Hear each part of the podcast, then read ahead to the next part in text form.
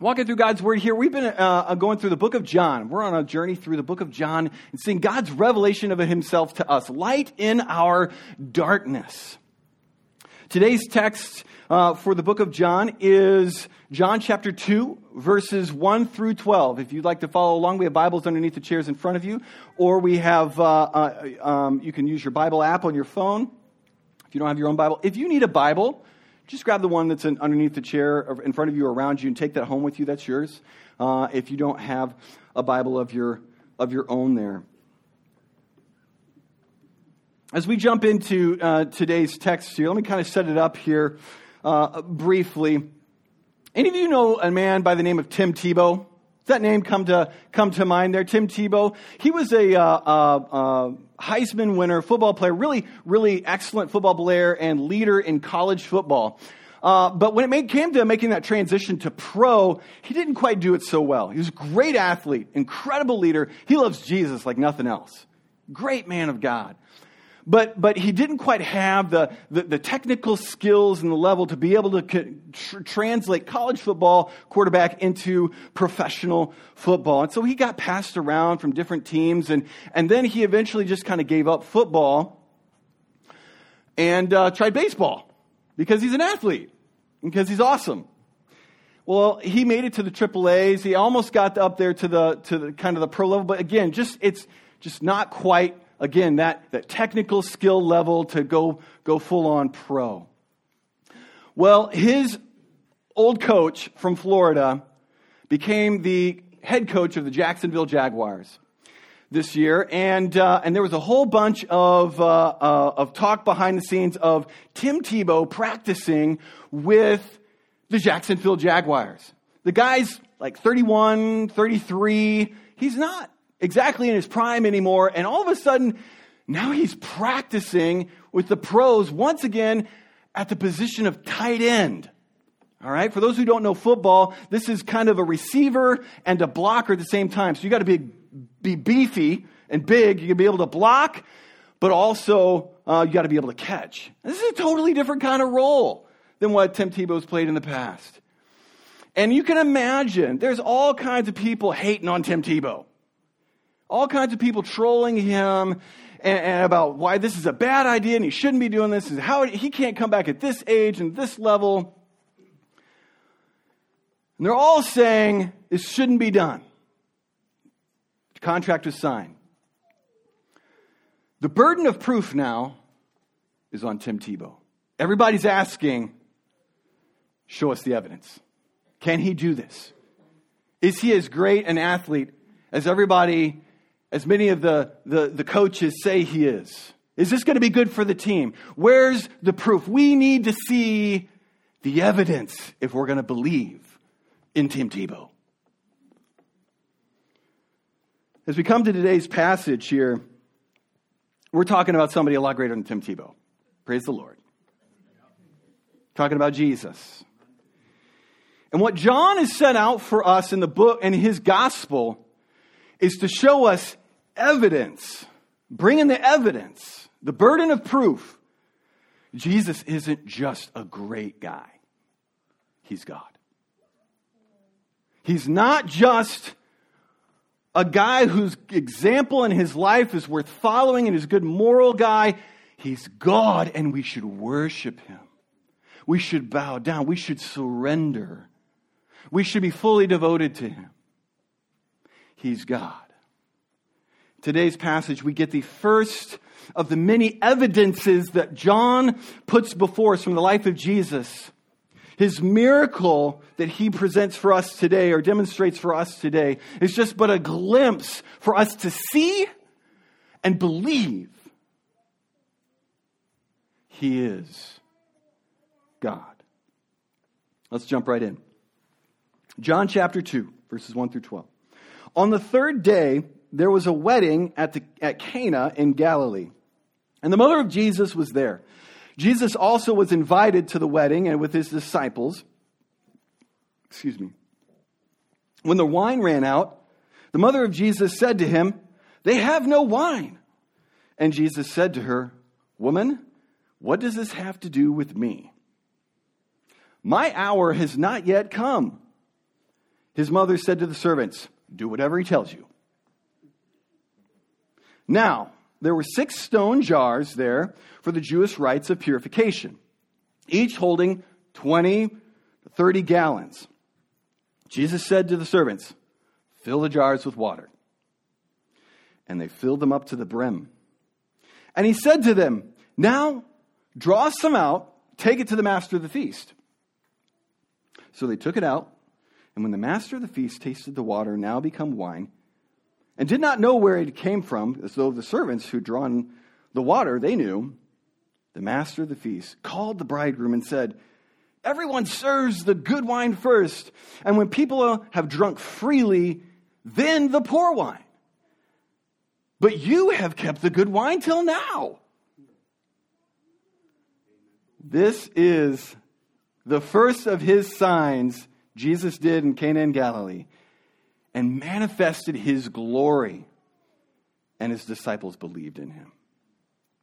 After this, they went up to Capernaum with his mother and brothers and his disciples, and they stayed there a few days. Let's pray as we receive God's word. Holy Spirit, we ask as, as, as you wrote through John with the purpose that we might see and believe in, in, in Jesus, Holy Spirit, we ask, open our eyes. We know that we can't see on our own. And we need you to do the work here and among us. We want to encounter you. Just as you manifested your glory then, Jesus, we ask you manifest your glory even now. Let us see. Let us see. And God, let us believe. Where, where some of us, Lord God, are, are, are half in, we're not all in, we haven't trusted you. We intellectually assent to you, Jesus. We, we, we intellectually acknowledge, yeah, you are God. You are more than just a good man. Lord Jesus, we have not given our lives. We pray for that full surrender today. We pray for those who have intellectual barriers to believing and trusting you that they would be removed. Lord God, that the questions would be answered, Lord Jesus. Lord God, that they would come to the place of surrendering and trusting because they see and now believe. Jesus, work in our hearts. You are God, and you've given us so much evidence. Let us respond today. In your name we pray. Amen.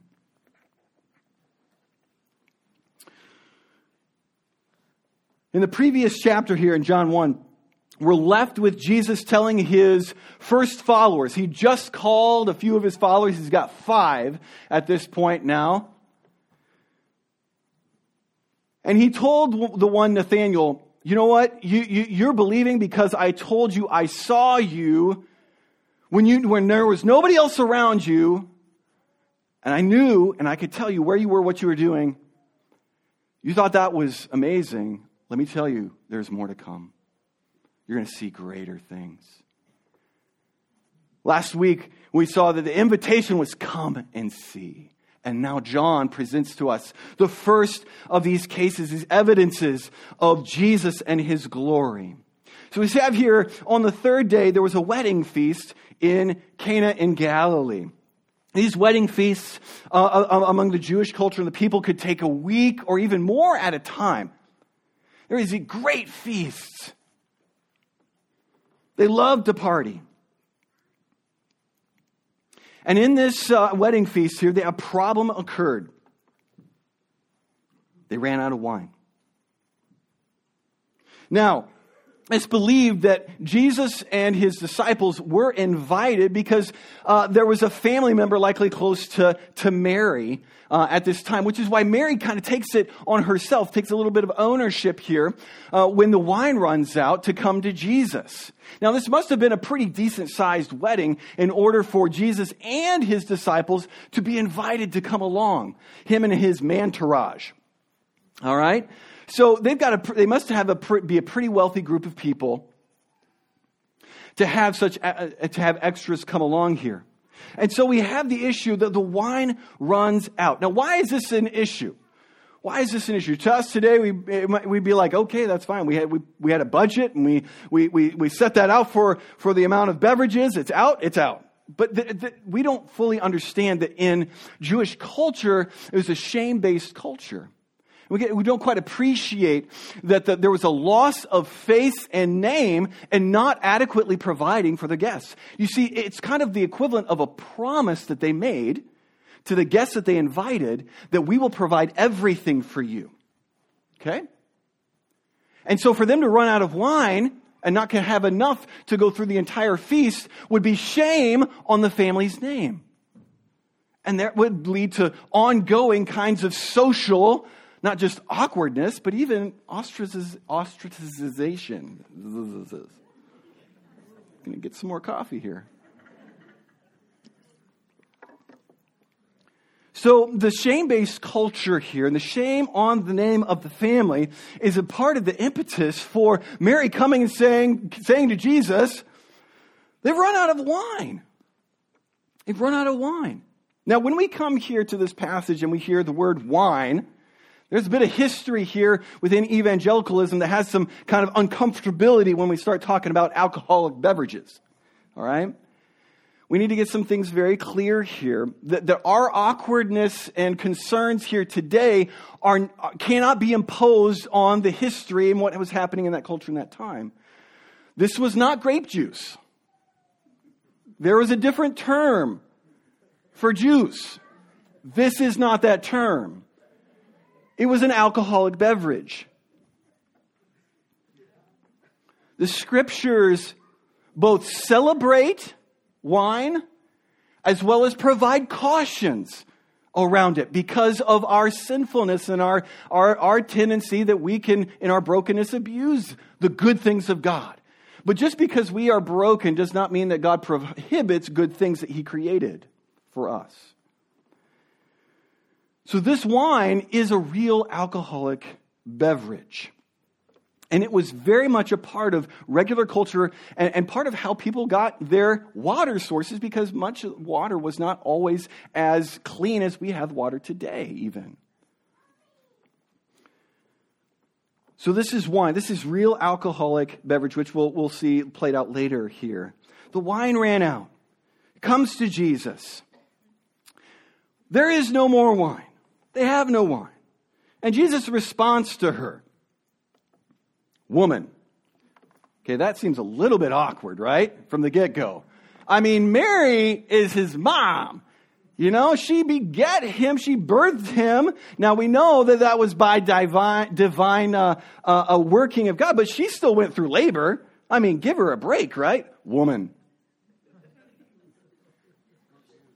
Come on, Jesus. What's going, what's going on here? What does this have to do with me? My hour has not yet come. All right, so there's got to be more going on here because we know Jesus is a man of integrity and respect. He's God, right? He's not just going to be uh, uh, disrespecting his, his uh, disrespecting his mother Mary there.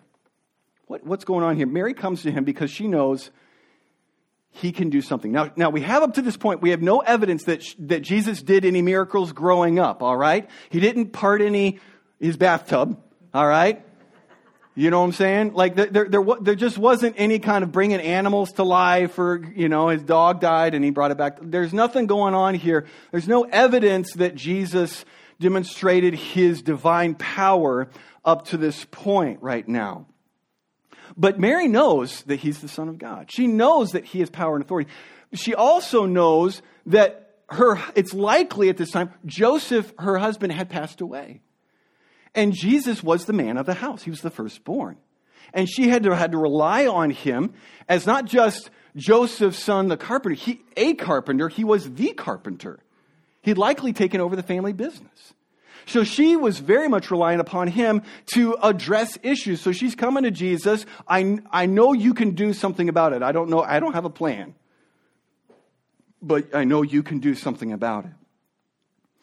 Jesus' response to her Instead of saying mother, he says woman. What does this have to do with me? This comes out here at the beginning of Jesus' ministry. And what Jesus is establishing, because if you look through all the Gospels, as he interacts with his mom, he has instances where, where people say, Hey, your mother and brothers are outside. And he explains, No, my, these are my mother and brothers here. What Jesus is, is establishing and indicating here is that he has one true allegiance. The woman who birthed him does not have authority over him. There is only one who has authority, and that's his heavenly Father. His purpose that Jesus sets out throughout the book of John is I am here to do the will of my Father. Mary does not have any extra special power over Jesus. Only God the Father. And Jesus' response in explaining to her, My hour has not yet come, while Mary wants him to do something about this and believes that he has the ability to do something to intervene in some way, Jesus makes a statement, as he always does. People ask Jesus for like a, a very straightforward, practical kinds of question, and Jesus takes it to another level. All right? We're going to see that all throughout the book of John. Jesus takes it to another level and he says, My hour has not yet come. What's he talking about? Are you, are you only on the clock at 5 and it's like 4.30? I mean, what's going on, Jesus? My hour has not yet come. As John does, he has tightly developed themes as he lays out his gospel. And the language of the hour coming specifically has to do with a very particular event of Jesus' glorification. Throughout the gospel here in chapters 7 and 8 and other places, we hear these incidences and events and that his hour has not yet come. But we come to John chapter 12 and all of a sudden, very abruptly, we have this statement from Jesus, the hour has come for the Son of Man to be glorified. In chapter 13, 1, we get a little bit more uh, deeper into this. Now, before the feast of the Passover, when Jesus knew that his hour had come, to depart out of this world to the Father, having loved his own who were in the world, he loved them to the end. The particular hour the, uh, of Jesus, his glory, while, while we may have signs and miracles that, that we have in this passage even itself, his glory wasn't as much in these power signs as much as it was in the cross, in his humiliation for us which is the whole upside down kingdom that Jesus comes to display for us. His greatness, His power, and His, His, His mightiness was in, in His lowliness for you and I. Where He took our sin, He became sin, He was rejected by God, He was punished for our sin. That is the hour of glory. And Jesus clarifying Again, speaking at another level.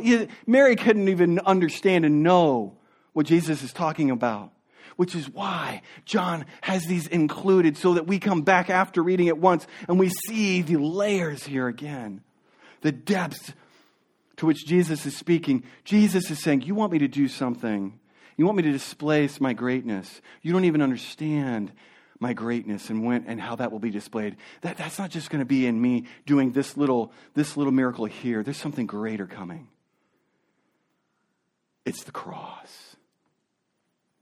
I'm going to show you my power at the cross.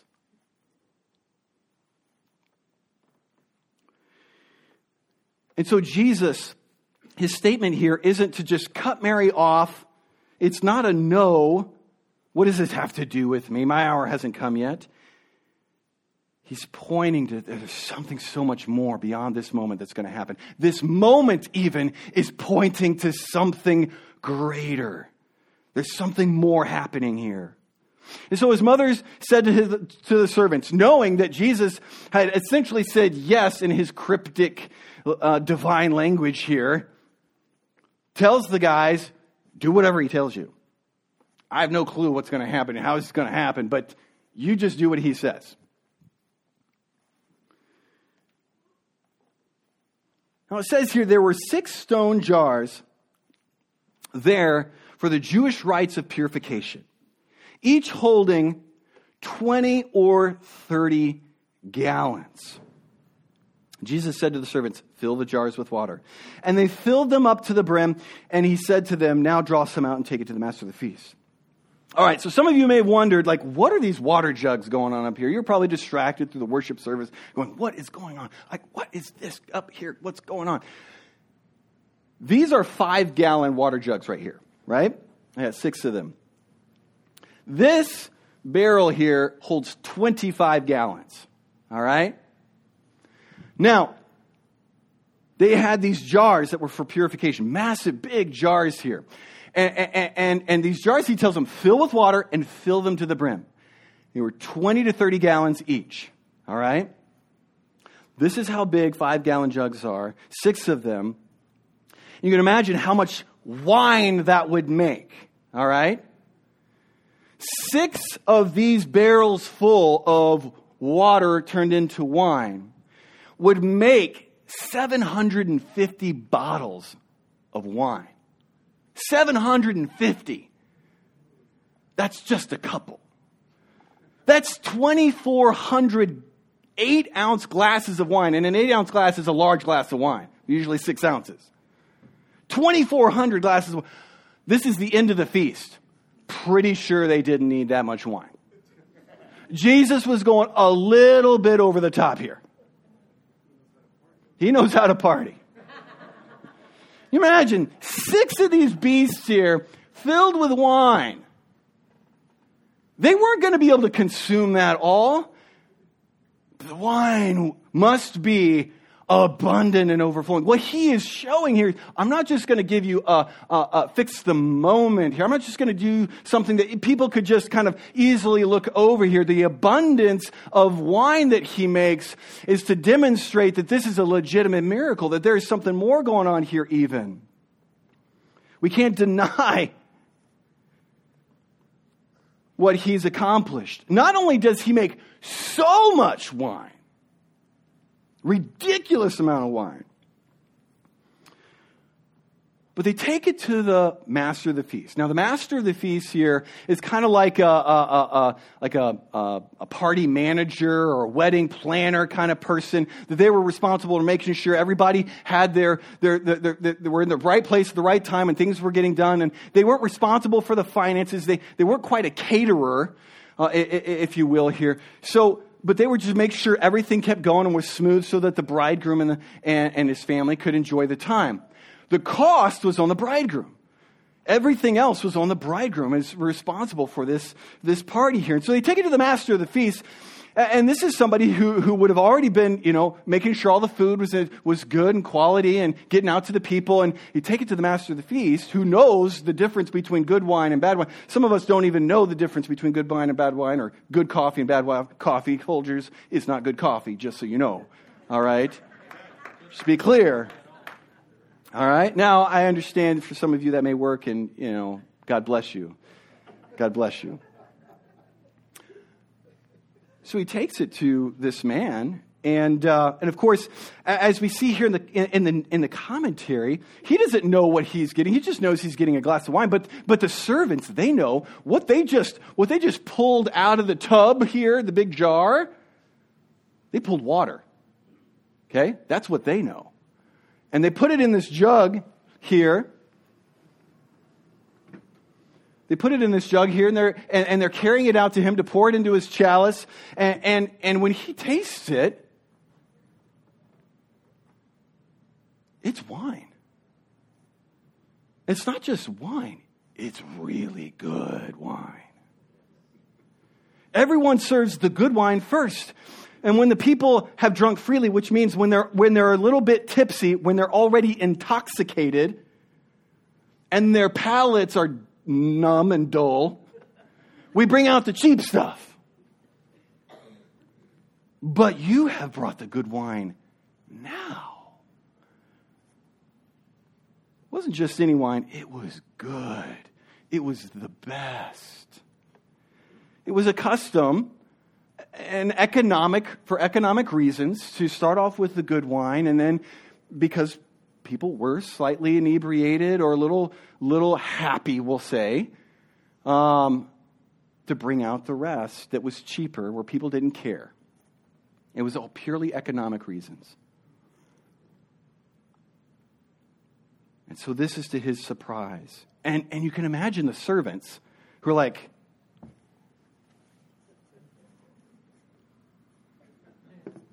What? That was water and now it's wine. Jesus' miracle here at this point was subtle, all right? A big part of Jesus' ministry is that it grows and increases in its public display of his power and his glory. Jesus wanted people to trust in him for his word, that he is the Son of God. Not everybody would be able to see these miracles and believe. Now, John, of course, gives them to us all so that we might see and believe.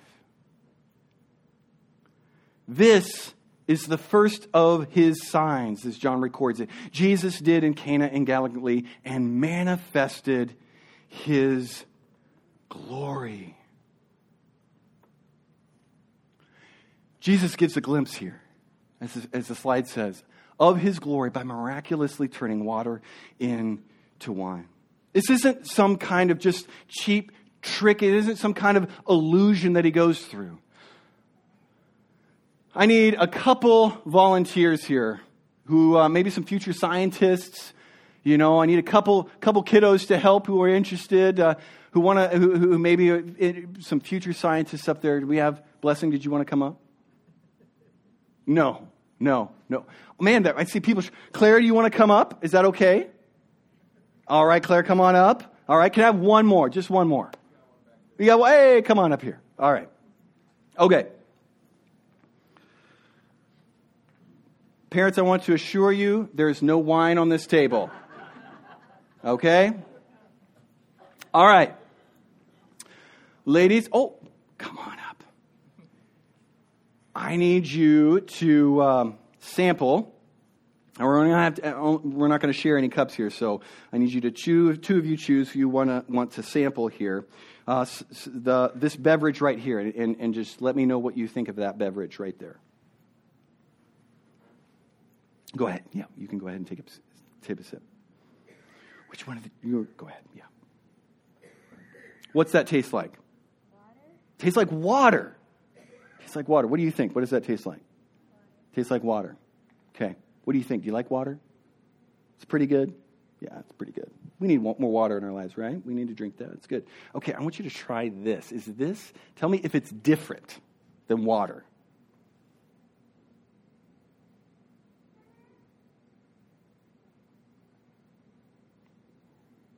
Is it different? Claire, I see you smiling. You, was that better? Oh, a, a little bit? A little bit. Not a lot. Was that different than water? Yeah?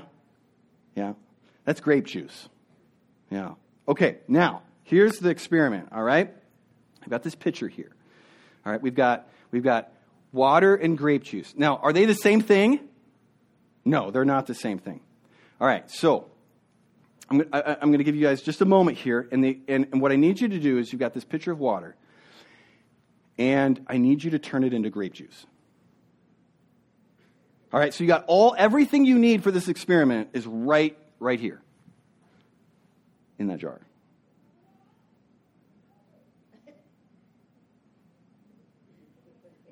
Do you guys need a couple minutes? I can get, keep going and come back. What do you think? Are, are you going to be able to turn this into grape juice? No. Why not?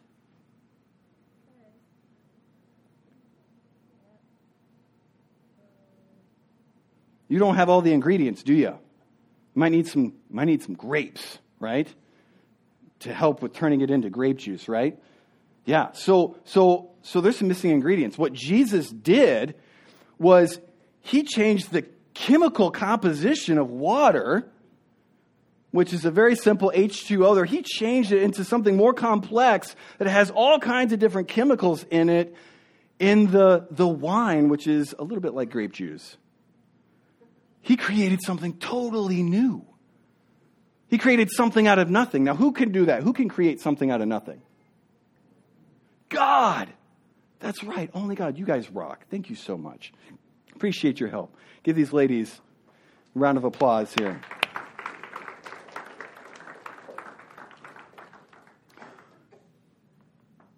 all that extra effort that I go into here with bringing these, you know, those, those cute volunteers up front here is to emphasize that what happened, it wasn't just an illusion.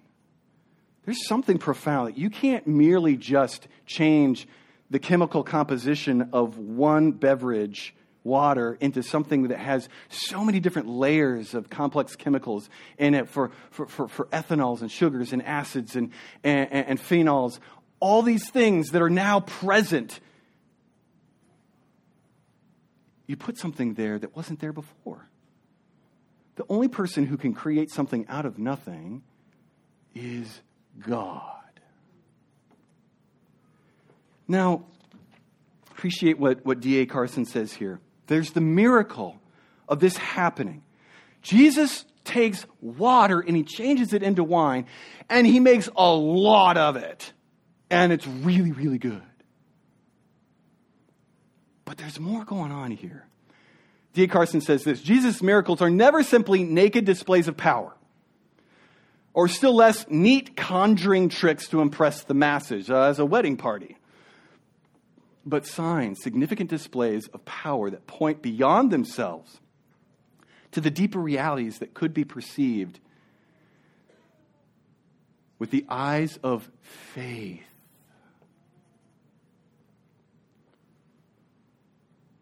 As John is always trying to point to, Jesus is the fulfillment of something of God's purposes long before and, and, and John is relying on his audience to be Jewish people who knew the Old Testament. And John's always, always showing Jesus is an echo. He's the fulfillment of something that was spoken long ago. And there was prophecy of one who would come and, and, and, and, and, and the coming of God that would include the abundance of really good wine. Do you believe that? Let's turn to Isaiah 25. Isaiah 25. On this mountain, the Lord of hosts will make for all peoples a feast of rich food, a feast of well aged wine, of rich food full of marrow, of aged wine well refined. Notice it mentioned the wine twice for emphasis. And he will swallow up on this mountain the covering that is cast over all peoples, the veil that is spread over all nations, that is sin. He will swallow up death forever. And the Lord God will wipe away tears from all faces, and the reproach of his people he will take away from all the earth. For the Lord is spoken. It will be said on that day, Behold, this is our God. We have waited for him that he might save us. This is the Lord. We have waited for him. Let us be glad and rejoice in his salvation. Who's that talking about? Jesus. The one we've waited for. And how will he come? With a bun, with a feast, with a party, with not just some wine, but a lot of it. And the best. Because there will be a feast in heaven, the marriage feast of the Lamb, our Savior. This was a 700 years prior to Jesus. And he fulfills this in this seemingly just simple and obscure miracle. If we can call any miracle simple, right? But what happens to the disciples here is it ends in verse 11 and his disciples believed in him. They knew there is more going on here. No person can do this. He's not just a great teacher, a man who can command presence. This man, Jesus, is God. And they believed. This being believing means that they were all in. At that moment, this is the conversion of these five men, that they were all in. Not just one foot uh, doing their own thing and one foot in, uh, trust in Jesus, which a lot of us do, right? All in. Devoted to Jesus because they knew He was the one true God. What are we going to do with this? we take this as, oh, it's one of those nice little biblical stories. We're, we're tempted to even reduce it, you know, it, it was, it was this, it's, it, it, it warms our heart. It's nice. But, friends, this is evidence of eternal significance. He is God. C.S. Lewis has a great quote here that puts us in our place as we are presented with evidence intellectual, factual evidence of who Jesus is. And what are we going to do with this? What are we going to do? C.S. Lewis says this I'm trying to prevent here anyone saying the really foolish thing that people often say about Jesus, and that I'm ready to accept Jesus as a really good moral teacher, but I don't accept his claim to be God. This is the one thing we must not say, and I think here's where the quote gets on the screen here. A man who is merely a man and said the sort of things that Jesus said would not be a great moral teacher. He would either be a lunatic. Okay, he's crazy, saying he's God, he's the Son of God. All his cryptic language would just be evidence of his delusions, and he needs to be in an asylum. He would either be a lunatic on the level with the man who says he is a poached egg, or else he would be the devil of hell, the deceiver, to draw people and lying, knowing he's lying, maliciously doing so. You must make your choice. Either this man was and is the Son of God, or else a madman or something worse. You can shut him up for a fool. You can spit at him and kill him as a demon. Or you can fall at his feet and call him Lord and God.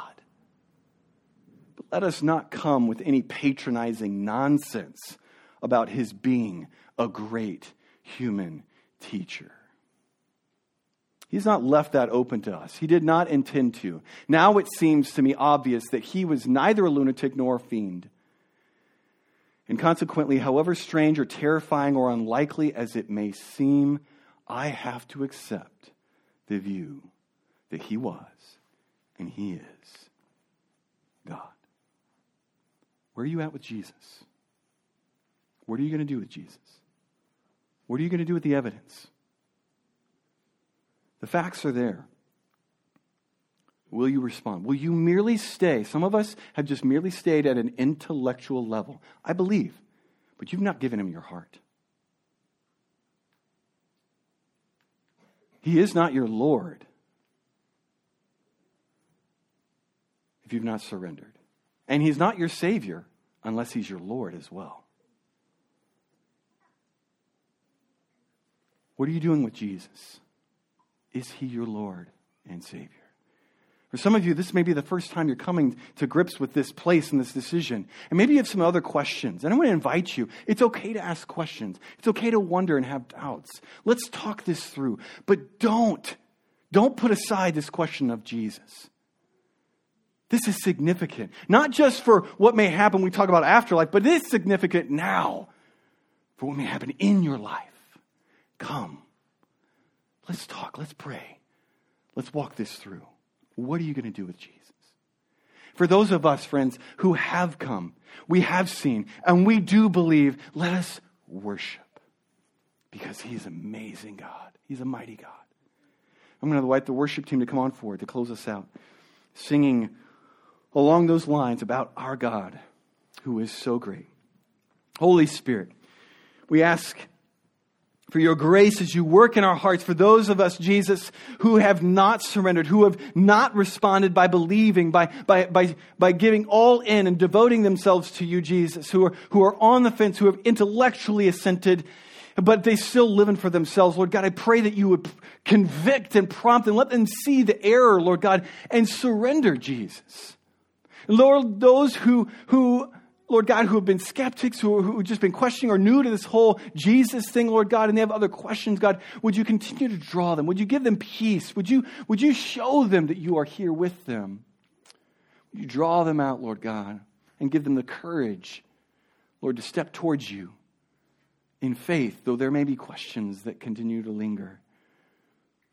Let them surrender and let them know you, Jesus. Oh, Father, thank you for your goodness. Lord God, let us continue in our wonder as we see signs of you, that if we are willing to believe, we now see all over the place signs of your glory, of your miracles, of your working every day in our lives and throughout our day. Let us worship you because you are worthy. In your name we pray. Amen.